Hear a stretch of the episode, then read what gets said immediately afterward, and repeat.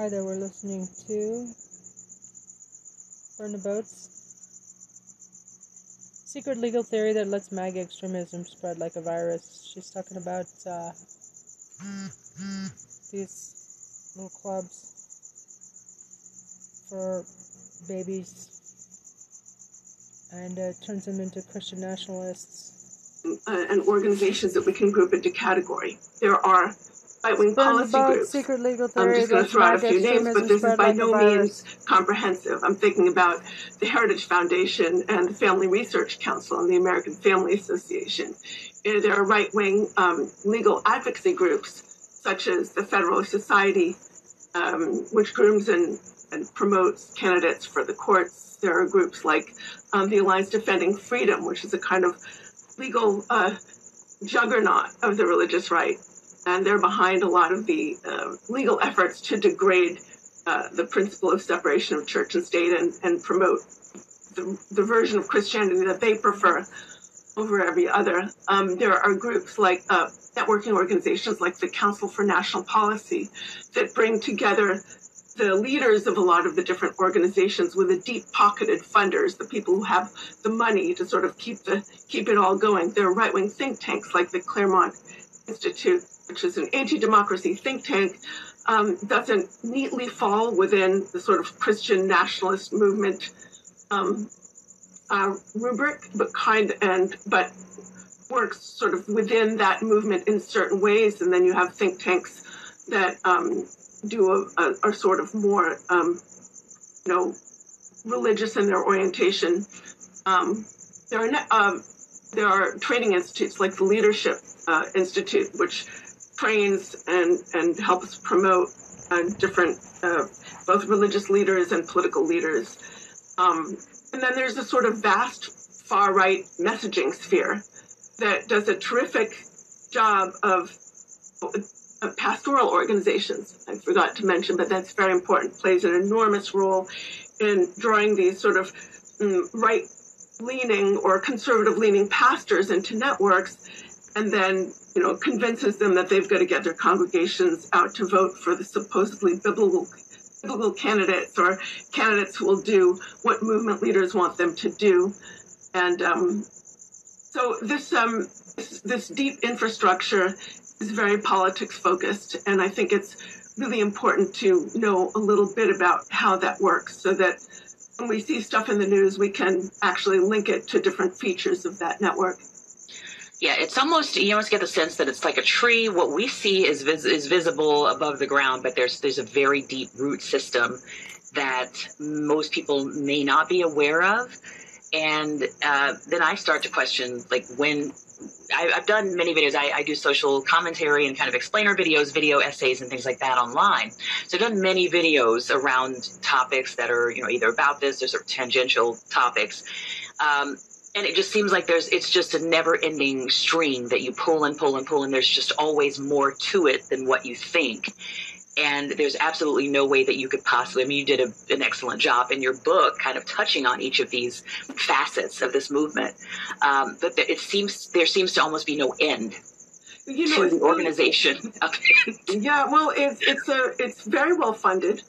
And i think when we're analyzing the movement, it's really helpful to distinguish between the leaders and the followers of the movement. Mm. So when you're talking about the followers, you're talking about a very wide range of people with different interests and ideas.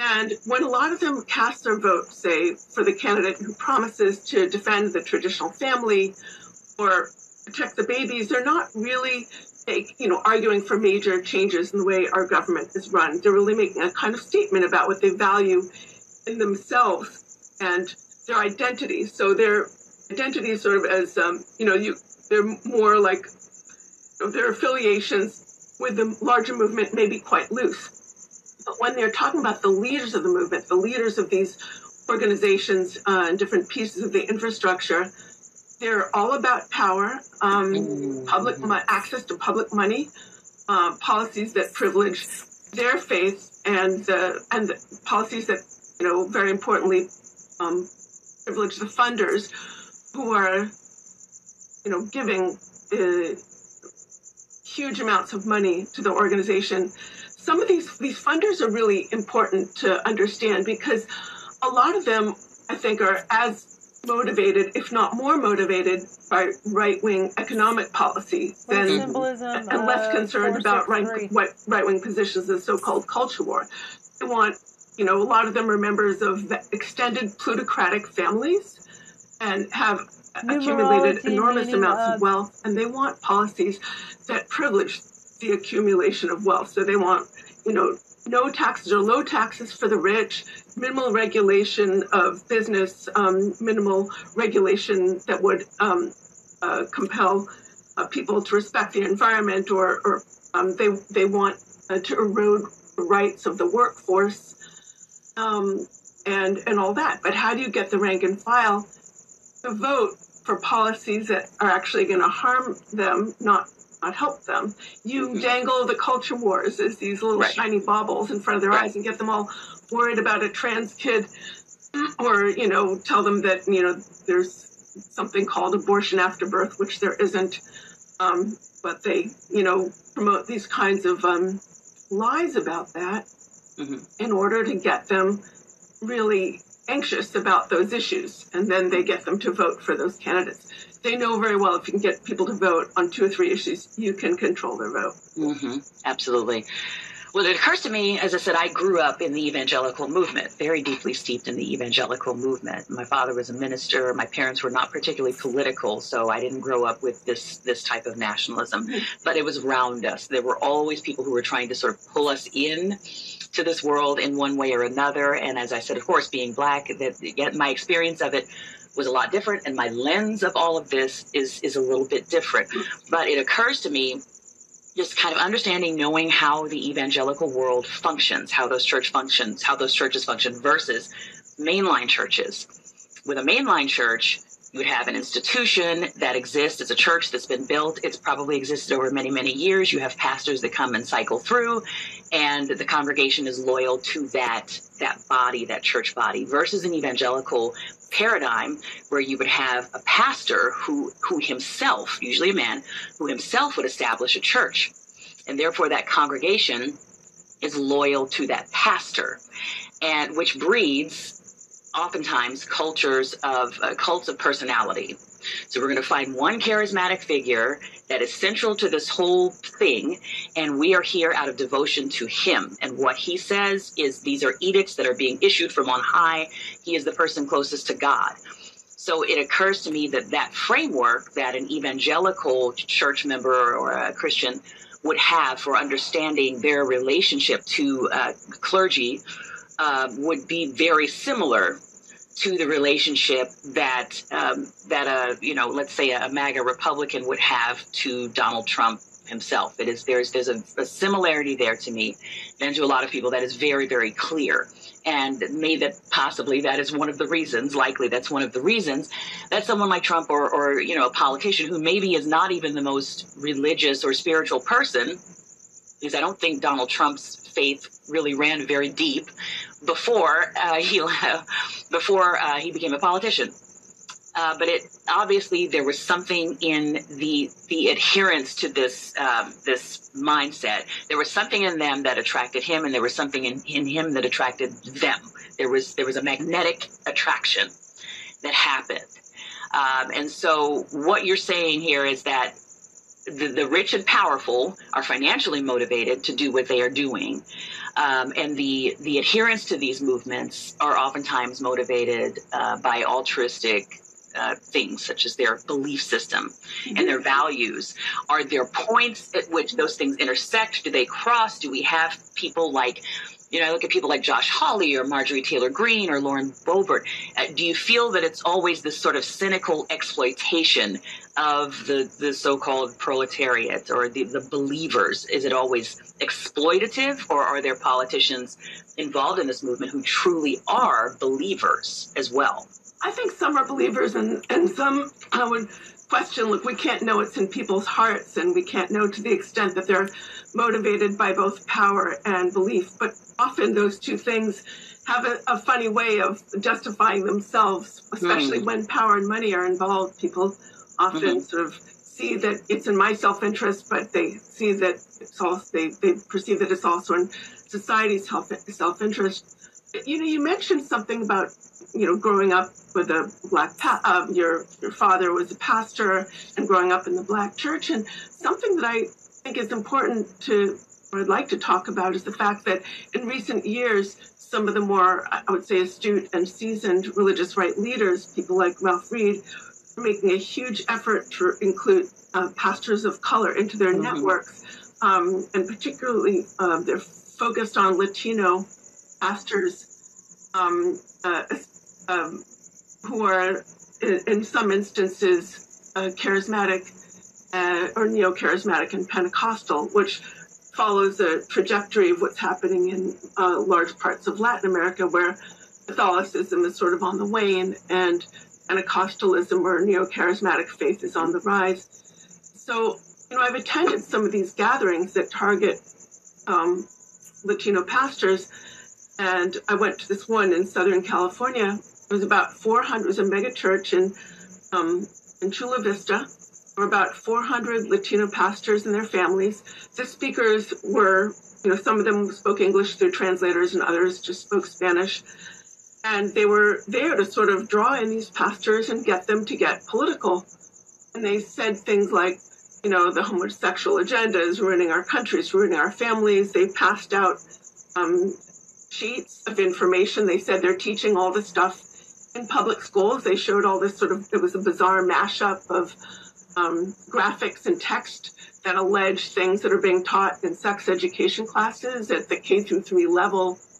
Um, and and I, I mean, I found this worksheet alarming because I have two children and I don't want them to learn stuff that's um, unscientific or inappropriate or age inappropriate. So I had to do a little fact checking and I called all of these different, you know, school districts to see, like, look, look through their sex ed classes, and nothing in the in the material was being taught either in the manner in which it suggested it was taught, and much of it was not being taught anywhere in any public school wow. at all. But they get people really worried about this stuff, and then they say you've got to vote your biblical values, you've got to get your people to vote their biblical values. Um, and then they actually um, had a sheet where they named politicians and said, you know, these Republicans you should vote for because they support support, you know, a biblical agenda. And then there were a couple on the sheet that said you can't vote for these because, you know, they're, you know, there's,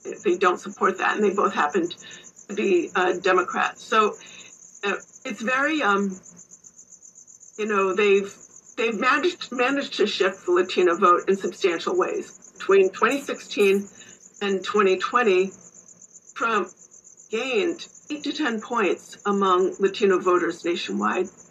And they concentrate a lot of this messaging in swing districts in swing states that are critical in election cycles. So in certain parts of Florida, certain parts of Texas, you know if you can, you know, swing a district, you can if it's the right district at the right time, you can actually swing a state and that could swing an election. So um, it complicates a lot of the picture. A lot of people um, characterize the Christian nationalist movement as a white movement.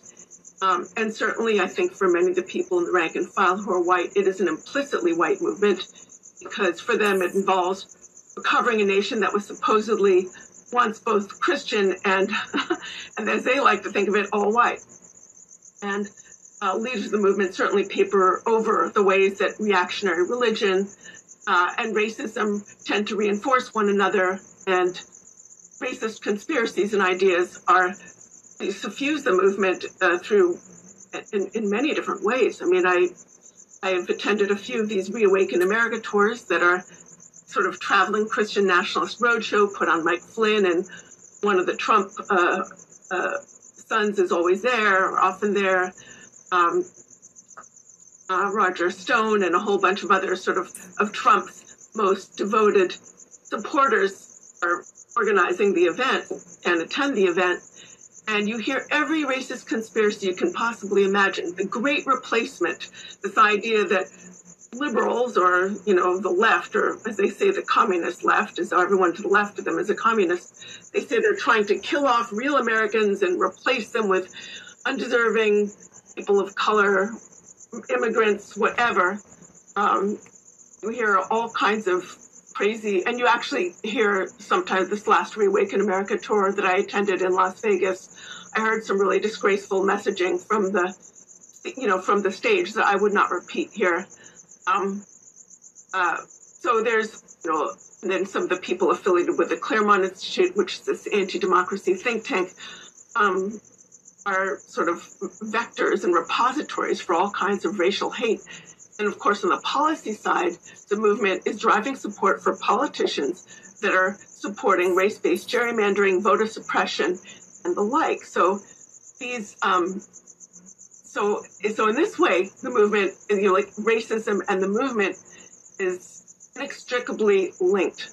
But again, leaders of the movement can see the demographic future very clearly, and they know that the movement will not survive if it remains all white. So they're engaging in that outreach, um, and they have been successful in some in some areas. Hmm.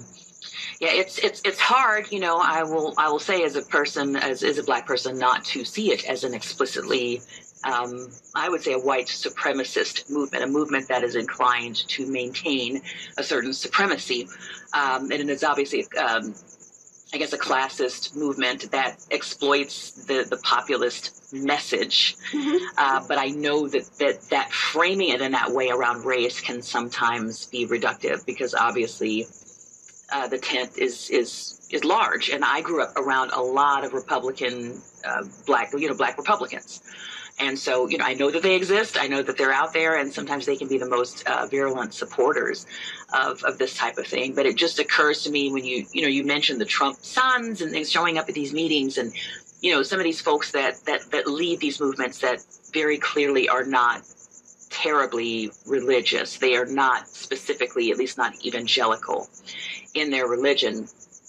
Uh, that these environments, and I've seen some clips of these these these uh, gatherings that, that you're talking about um, that they have a very evangelical kind of fervor about them.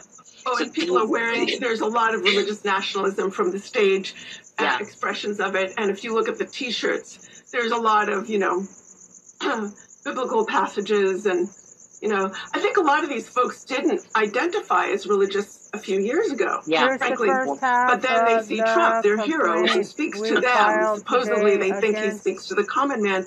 And when he appears, he's got Mark Burns to his right and he's got Robert Jeffress to his left. These two very political preachers who are spouting this religious nationalism and tying it to Trump. And and and so the people see that and they think, oh, well, that's the right identity to take on because that's part of this. And the reason Trump does it, this sort of sanctimony surrounding himself by these holy men, is it's classic uh, religious nationalist authoritarian stuff. He's doing it to bubble wrap himself in sanctimony mm-hmm. to um, prevent any sort of investigation or criticism of his amorality, of his corruption, of his criminality, his nepotism, and his cronyism. Yep. But this is something that religious nationalist leaders do around the world, whether we're talking about Erdogan in Turkey. Um, we've seen it uh, Modi in India. We're seeing some of that stuff. We're seeing this when you look at uh, leaders in a places like Iran. When these authority, these leaders bind themselves to noon. reactionary figures in order to consolidate a more authoritarian form of government, mm-hmm. then religious nationalism is a great tool for them yeah, it's when you speak of that that the picture that comes to mind, and and again, I'm I'm not involved in, in evangelicalism anymore. I'm what you call probably a, like a deconstructing Christian, barely even could be called a Christian anymore these days. But I'm very much connected to that world because every you know my family and friends are all still in it. And I'm what comes to mind is that that picture that was taken in, um, and I don't even know exactly where it was, but it, there were a group of pastors that had gathered around Trump, and they were all laying hands on him and praying for him.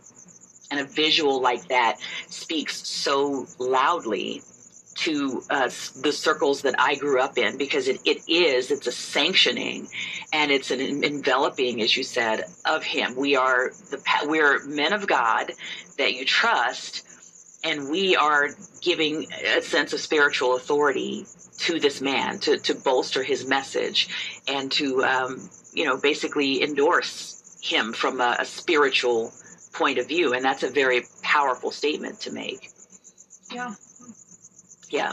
And so, you know, for the, the, the, folks that I grew up with who are not politically sophisticated, who, who really don't, as you said, maybe like one or two issue voters, that's uh, sometimes all that's needed. That's all that's needed is to say, my pastor endorses him. My pastor says he's good and he's saying all the right things and he's against the right things. And so therefore I'm going to go and, and, and push the button even for people who are, who have not been involved in politics at all, who may not even have been voters before.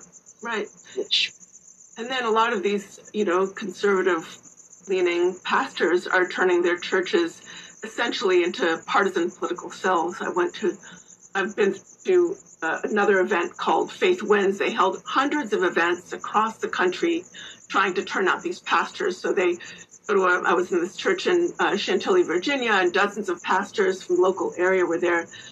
And they're telling them that the church is not a cruise ship, the church is a battleship. They're talking about how important it is to get pastors involved in politics. Uh, and then they spread lies about the election. This was, I believe, in 2021. Um, they said, oh, you saw what happened in Arizona. Well, you know what happened in Arizona? This was after a Republican led investigation turned up nothing. They said, you remember the cyber ninjas? They said, we're going to find all this evidence of uh, illegality. And these Republicans who are, you know, motivated to find uh, illegality said, um, sorry, we, we actually found maybe half dozen or a couple dozen more votes for Biden than we mm-hmm. thought. And yet they were still there talking about, you know, there was a, a, a fellow there who was billed as an election integrity expert. He was a member of the Trump, former member of the Trump administration. His name is Hogan Gidley. And he was talking about how dead people were voting. And, you know, there was, he said, you saw what happened in Arizona. Well, frankly, most of the pastors perhaps hadn't been reading the news and, and didn't see the news, or maybe they thought it was fake news. I mean, if you can get people to believe that all fact check news is fake, if you can spread your propaganda in that way, separate people from the facts. It makes them very easy to control. And that's one of the reasons for the spread of conspiracism throughout this movement. It's one of the reasons I find the Reawaken America tours and all the media that sort of thrives on that so deeply, deeply alarming. If you're ready for the great outdoors, make sure your truck is too. Alarming. Thanks for listening, everyone. I've got a quick break here, but I need a favor first. Shows like this depend on your discoveries to all ingredient boats at check-in. I'll have a heartfelt reason. Super Beets Heart, Super Beets Heart Chews, SuperBeetsHeartChews.com. Get this exclusive offer only at BoatsBeats.com. Hi, Burn the Boats fans. I want to take a quick break to talk about our sponsor for today's show, Rhone. Men's closets are long overdue for a radical reinvention and really that easy. And go. Dot com slash boat, dot com slash boats, and use code boats. Trust me, Rhone makes choosing what to wear not just easy, but classy and comfortable. That's rhone.com slash boats. But yeah, I think, you know, the fracturing of the media, the media landscape also means that people can tune into whatever news affirms the beliefs that they already have. And so it would it would be more difficult, I think, for a movement like this to thrive in the way that it has if we if we still had three news networks like we did when I was growing up. Uh, because at some point you're going to have to encounter reality. You're going to have to encounter the truth, but they don't. They literally do not have to hear any truth other than what they want to hear. I mean, they started to tell the truth about what was happening with the election on Fox, and people started to drift away to Newsmax and to OAN. And, you know, we saw the memos that were happening behind the scenes with Tucker Carlson and others saying, oh my God, you know, we, we can't. We can't keep being truthful. We're, we're losing viewers. I know it's really shocking. I mean, I, I also think that there's some parts of the media system that are frankly in denial because they've thrived for years on this idea that they should cover cover both sides Right. with respect as a neutral observer, and it Right. would certainly, you know, make it easier for them if they could do so and stay above the fray. But, but, you know, it's like saying the Earth is round, the Earth is flat. Right. Discuss. you know, when one side is engaged in a war on the truth, and the other side is trying to talk about policy in the real world, um, we can't really both sides this. Yeah. You know, when one side is is you know, I, I, one of the problems, and it's been quite successful, is that the Republican Party. You know, I go to these conferences, these, you know, road to majority conferences, or they call it Pray Vote Stand. They used to call it values voters, and um, they portray anyone to the left of them as a communist, um, as a, a heretic, godless. You know, they use every word in the book that they can. Um, not as a loyal, like so. So they don't see the Democratic Party as a loyal opposition. You know, the idea used to be a little bit like we have different ideas about how to get there, but we both basically we all want the basic, you know, basically the same things. We want a secure and prosperous country filled with you know happy families that can make ends meet. Do you know what I'm saying? Like that kind of thing is just a complete uh, breakdown of civil discourse on one side, and on the left, I still hear, you know, every like talk I give, whatever. How can we reach them? How can we talk to them? How can we draw people out of conspiracism? You know, my aunt Sally or or my father-in-law or or whoever, you know, started, you know, now believes in these great placement, QAnon, all these kinds of crazy conspiracies that all, you know, that all roads lead to Trump. That, uh, you know, when when people fall down that rabbit hole, those rabbit holes they're they're often given this idea Trump is our savior. He's you know fighting the good fight. He's fighting on behalf of the white hats or whatever they call it. You know all this kind of crazy stuff. And I still hear you know we need to you know sympathize with their issues and their concerns. I really do not hear that um, on the right. I just hear uh, mischaracterization after mischaracterization. Mm. So, do you feel like there is a way to to draw them in to uh, curtail this, or is there is that? Do you feel like that's a futile conversation? I, I think those conversations are really worth having um, for people in your circle. Still, I, I, I don't think that that's where you should put all of your energies. I think the right has done this, by the way, over five decades through the investment, um, both money and also um, man and woman power, uh, and the infrastructure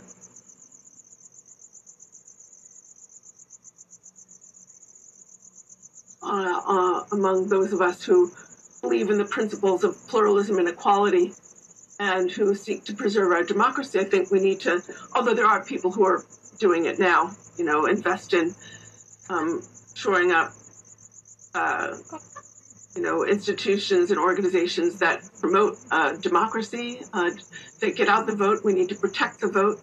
Um, there are, are, frankly, you know, I think more of more people in America who believe in equality and pluralism and democracy than people who don't. They vote in disproportionate numbers because they get the churches out to vote. So mm-hmm. you don't need a majority to win elections. You just need a disproportionately activated minority. Yes. And look at a country where 40 to 50 percent of people don't turn out to vote. Uh, and an additional number have their votes essentially stolen from them through race-based gerrymandering, voter suppression, uh, and and all that. You know, it just takes, you know, that minority that, you know, if a pastor can get 90% of his congregation to vote, oh my gosh, you know, those numbers can really make differences in not just local elections, but, you know, collectively in national elections. We can't forget that a lot of politics is local. One of the things the right is doing now with its Moms for Liberty groups and the sort of, you know, fiction that public schools are uh, you know, turning children into little communists, is that they're activating people at the local level. It's it's like the Tea Party all over again, and of course it's supported by um, infrastructure coming from like the the movement, the Christian nationalist movement. I mean, I remember I attended a Family Research Council seminar called a School Board Boot Camp, where they're actually getting their people to do this. Well, if no one else gets activated, then they're going to win. So it's really important to get engaged in local politics. And I think it's worth spending more of your energy sort of doing that. But those conversations with people who you love or people who you've been friends with in the past or are still friends with are, I think, still worth having. Um, it's really helpful to try to find some kind of common ground and then slowly draw people back into reality. Uh, yeah. I'm thankful, as I said, because you know being a black person who grew up in this movement i'm thankful to not have a ton of family members who have been just pulled down into the abyss with this stuff. There are definitely those um, that have been. Uh, but i, I kind of almost feel for um, for white folks who grew up in evangelical circles because it is so common. It's so common to have family members who I, I have friends who don't talk to their parents anymore it's awful. Just, just family relationships. Yeah, family relationships have been severed over this kind of thing, and I'm thankful. I did not grow up in a deeply politicized uh, church environment, um, though, though, those folks were always um, around. This movement, I, I, know that that one of your aims is to take the focus really off of the necessarily the cultural or religious aspect of it and really view it through a political lens. Um, and the movement is so well funded I watched a YouTube video uh, a, a, while back on just like where the funding is is coming from uh, these these groups that um, you know put out this type of messaging and where where they're really getting their funding from. Um, they they have always been well funded. I saw a conversation that you had with uh, Frank Schaeffer. Oh yeah. Um, the other day, and that's interesting. I would love to talk to him eventually because we, at ORU, Oral Roberts University in Tulsa, we had to view his father's films for our humanities courses. We had four years of humanities, and every year we would watch his father in those short pants and those grainy, crackly films. You know, how how should we then live? So I'm very, very familiar with Francis Schaeffer, but he mentioned that his father his father's films had been funded by the the DeVos family, I think. Um, and so there has always been this sort of deep pocketed, you know, funding of, of these movements. Why do you, and there are billionaires who are funding, you know, a lot of this oh, stuff now. Yeah. Uh, the, the, Ben Shapiro organization is being funded by billionaires, that all of it is being funded by billionaires. Why do you think that they have been so successful in attracting um, these these moneyed folks to their their movement because I don't think a lot of these maybe some of them are are are truly religious or spiritual people, but a lot of them I would imagine are not. Well, again, it's pointing to those those policies that benefit the accumulation of great wealth. I mean, a lot of the religious right funders. I'm thinking about the DeVos Prince family juggernaut. I'm thinking about the Scaife Foundation, uh, state state policy network they're not just funding like religious right initiatives, they're also funding um, organizations like the Freedom Foundation, which seeks to, they're promoting what they call right to work laws. They're union busting, you know, mm. so they're, mm. so it's that, you know, it's amazing. Like, you know, the religious right is claiming to defend the American family, but they're driving support for politicians and policies that are actually making it much harder for so many families to succeed. So, eh, absolutely, uh, it's it's one of those ways that you get people to vote against their own um, self interest. Um, I, I mean, it, it kind of occurs to me when you talk about the money, where the money comes from, that everyone wants to be a part of a winning team. You know, everyone wants to be a part of something that is succeeding and that is thriving. Mm-hmm. Do you feel that the money and the funding have maybe been a bit of a catalyst for the success of the movement in and of itself. The excitement, the fervor around the oh movement is the money, the motivator. Absolutely. It's so funny. Um, I mean, money can do a lot. It can mm-hmm. um, give you professional training. It can um, make everything look nice. It can mm-hmm. come up with really great marketing. You know, right. I mean, that's one thing the religious right is really good at. They market test stuff. Some of the money comes from Maclellan. Um, I mean, we could talk more about the money later, but they invest in messaging, marketing, and they do it. It's interesting. So they, the religious right messaging on abortion, for example, is very um, uh, responsive to our time. I remember going to this. I was at the Americans United for Life gathering, and and uh, this one woman said to me, "A lot of my my uh, people, my peers, she was a college student, she said, are really sensitive to issues of equality. So we we're saying abortion is discrimination based on their age. And that's a message that we found really resonates with our peer group. So they're, they're segmenting uh, messaging not just for age group, focusing on the youth, but also focusing on grandmothers and mothers and, and men and all different sectors. Um, but they're also shifting their messaging. Like every year, on the March for Life has a different theme. And meanwhile, on the other side, you have the same slogans that have been, you know, um, in use for for decades. And still, so many people understand that message, those fundamental messages that uh, a majority of Americans, including a majority of Republicans, support um, abortion rights in some form.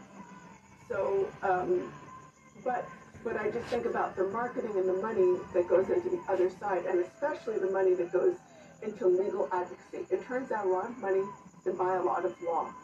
The amounts of funding that go through the Federalist Society and its related organizations is astounding. A few years ago, uh, Robert O'Harrow, Washington Post, did a really spectacular investigation of the Federalist Society and its head, Leonard Leo, and talked about, I mean, it was I believe it was like hundreds of millions of dollars. It's, you'd have to go back and look at the piece, but it's well worth reading. Um, and what they do is they find the perfect plaintiffs, they, bring the right cases to the right courts at the right moment, moment. and in doing so, they, they, they sort of create these novel legal building blocks that can build up to a very big win. That's what they did with the Good News Club decision back in 2001 and that's what they've continued to do over time. Find the lowest prices of the season on Cozy Essentials and in Kohl's Cash at Kohl's. Over time.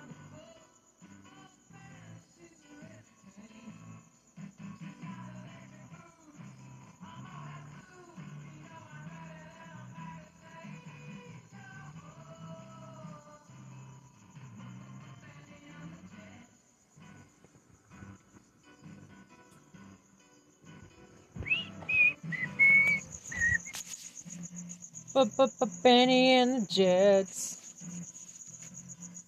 fervor, the motivation for these movements, if there isn't something that you're kicking against, if we can't find a common enemy, it's difficult to um, organize people in this way for this length of time.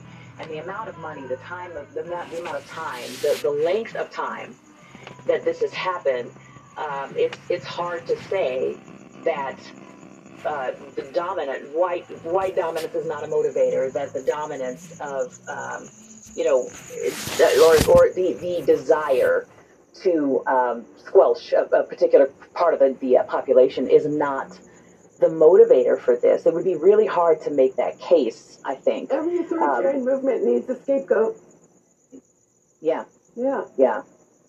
It would be hard not to say, see it through that lens. And so, uh, obviously, there are a group of people that are very much determined to stay in power. And then there are those of us who are not necessarily part of that group who, who would find it in our best interest to ally ourselves with that group of people and say, well, my, you know, the safest position that I can take is to stand beside this group and to stand in lockstep with these people. And maybe I can just get a little bit of the spillover and a little bit of the benefit from being a part of this group. Yeah. I mean, look, sexuality issues are the rocket fuel of the movement. It's a Yes, movement that insists on gender order and uh, LGBTQ identity flies in the face of that and drives them crazy. And now, it's like I get, you know, I get email from all of the, diff- you know, a lot of the different organizations, and it's like all LGBTQ all the time because, Mm. uh, in particular, like trans issues, because those are the issue. That's the issue that pulls. Oh shit.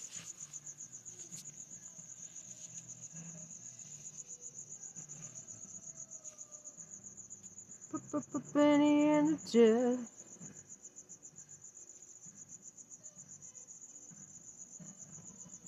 over time. Hmm.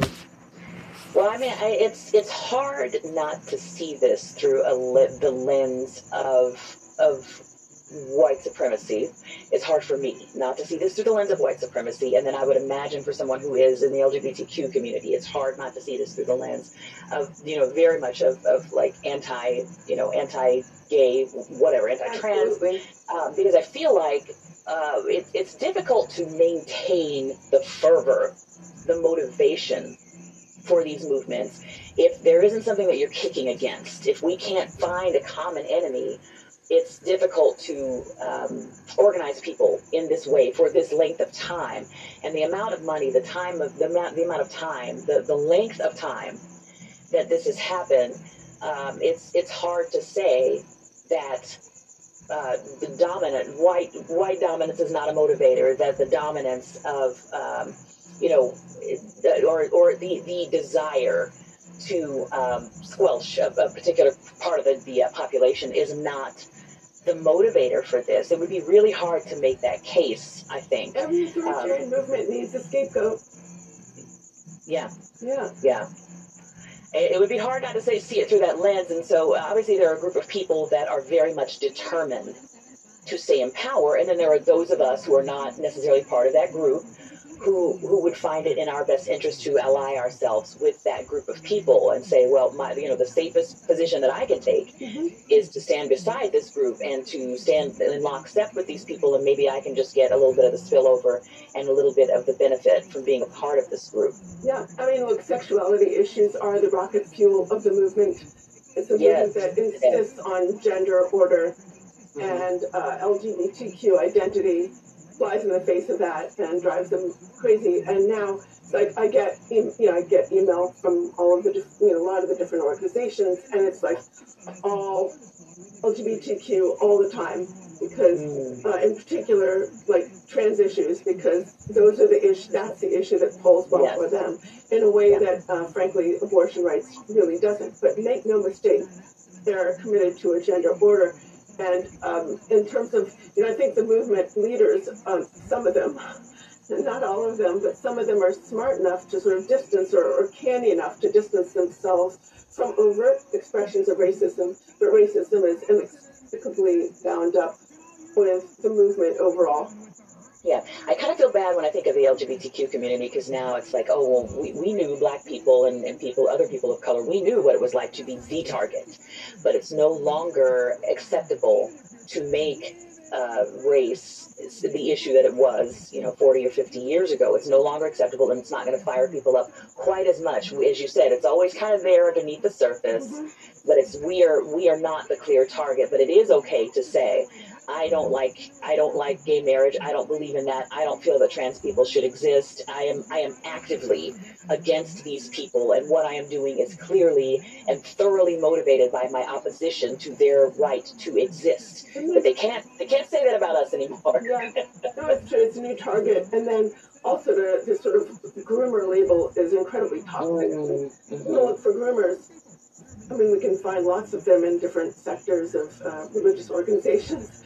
Um, yes. But to call you know, not just uh, gay people groomers, uh, but also to um, you know call any public school teacher who happens to read a book having to do with acceptance and equality the groomer.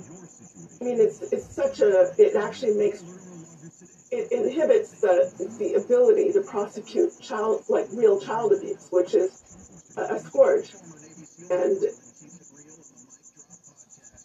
to, to the victims, uh, as well as, and I'm talking about the children, child victims of real child abuse. And it's so, and it, it, it's, it's, um, you know, it's classic authoritarian, uh, can we say fascist? Mm-hmm. Um, I was going to ask if you would use that word. Uh, scapegoating tactics. Right. Yeah, it's just kind of crazy to me that in this current age now that that the idea of um, of the exploitation of children can now be politicized. Now, suddenly, this is a huge issue that we just have to deal with. We have to save the children, and oh my goodness, um, because I'm, I'm guessing that this is all sort of tied to the Jeffrey Epstein thing, and when that happened, then suddenly now we can create this narrative around the left being, you know, going off to their private islands and taking the blood of children and all of these crazy conspiracy theories. But uh, we, you know, considering the amount of abuse of children that has gone on within the church.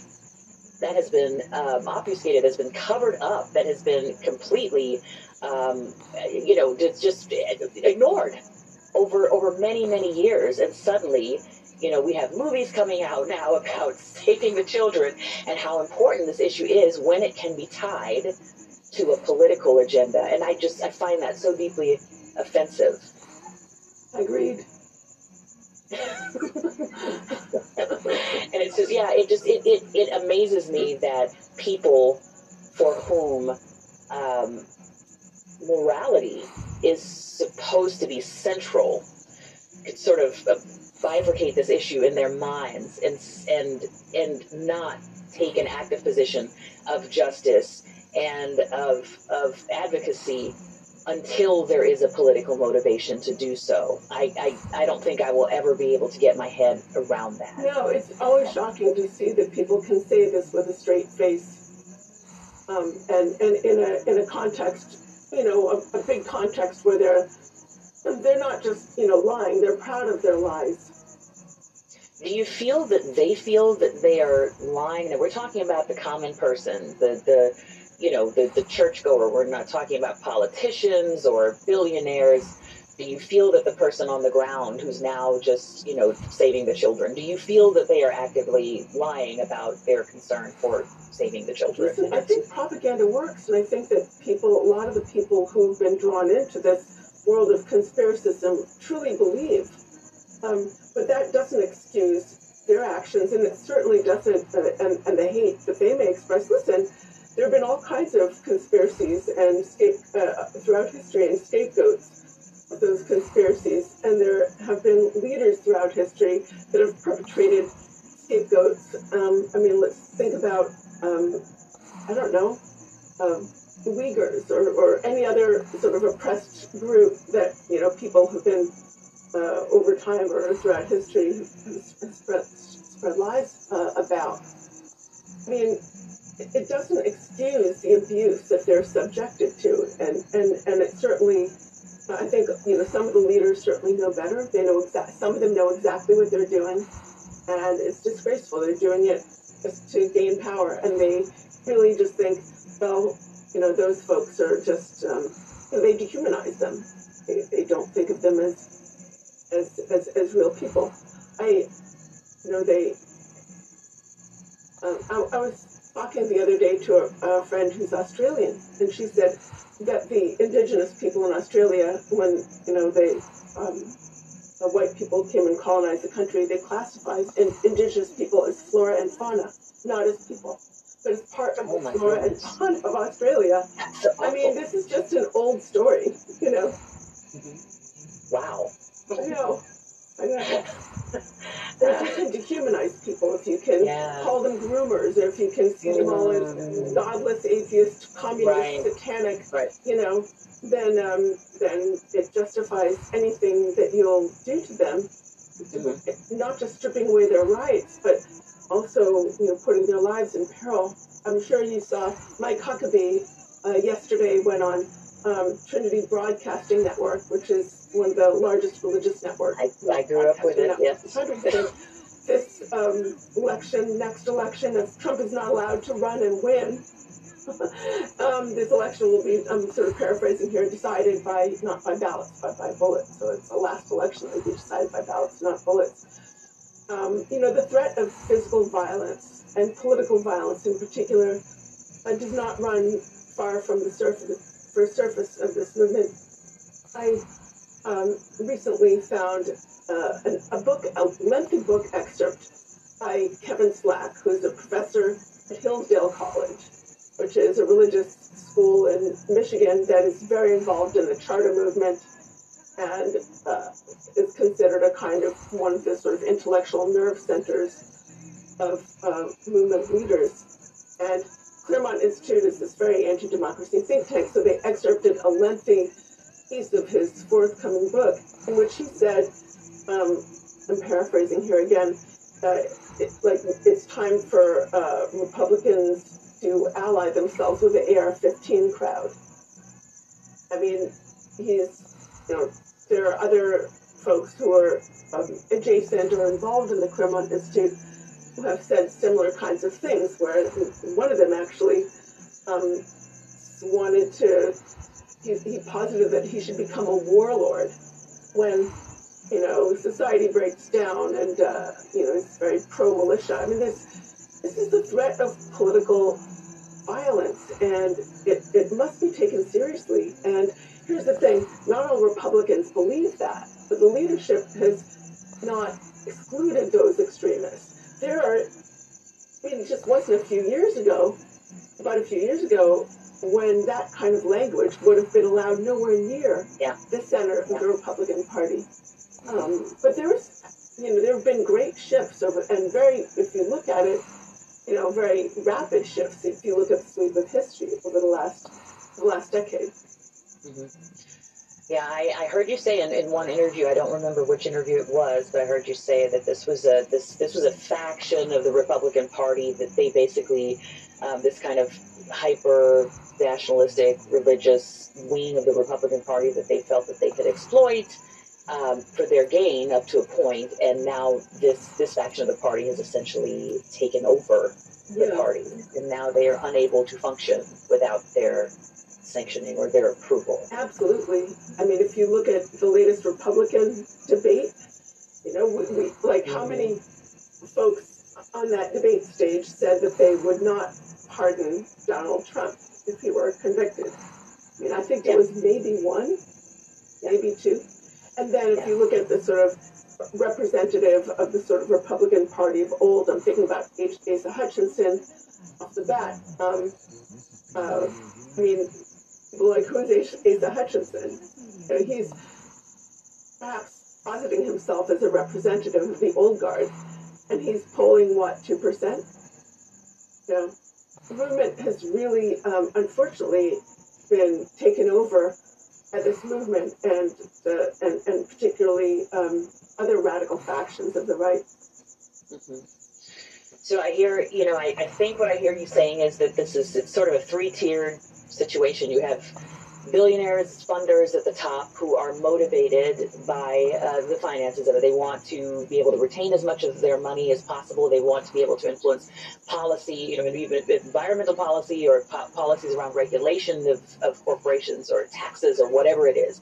They are protecting their financial interests, and so they are kind of the, you know, uh, the, the thrust of, of being able to fund the entire thing. Then you have the politicians who are often having their pockets being lined by these billionaires. And obviously, their motivation is to stay in power, is to retain as much power as possible and to self-aggrandize. And then you have the, the kind of lowly ad- adherents, and many of them are motivated by um, true ideology. And uh, this sort of three-tiered system, am, I interpreting this correctly? That this three-tiered system, they basically are working in tandem and, and feeding one another and, and propelling this thing forward. That's a, a nice way to think about it. I mean, I think it's really important to see that the politicians know they need religious right support because that is a giant voter turnout machine. Listen to them talk about the resources that they are going to bring to bear in a, a election cycle, the number of people that they're going to get knock on doors and make phone calls, and there have been very sophisticated data initiatives where they will actually look at people's um, you know, Facebook feeds and other social media and figure out oh, are you a, are you a member of NASCAR? Do you follow NASCAR? Um, are you a member of the NRA?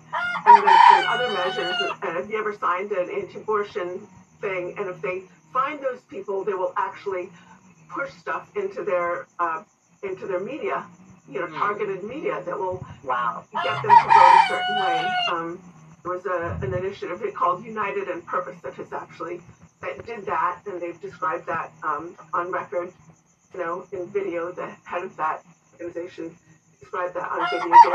Sort of um, their, their all the stuff that they used to do was public, and then um, when it got written about, they uh, it, all of a sudden their website went blank, basically, you know, splash page and nothing else, and they, they haven't spoken too openly about that. But there is an initiative called Documented that has done a really wonderful job of getting audio from some of these gatherings, uh, the um,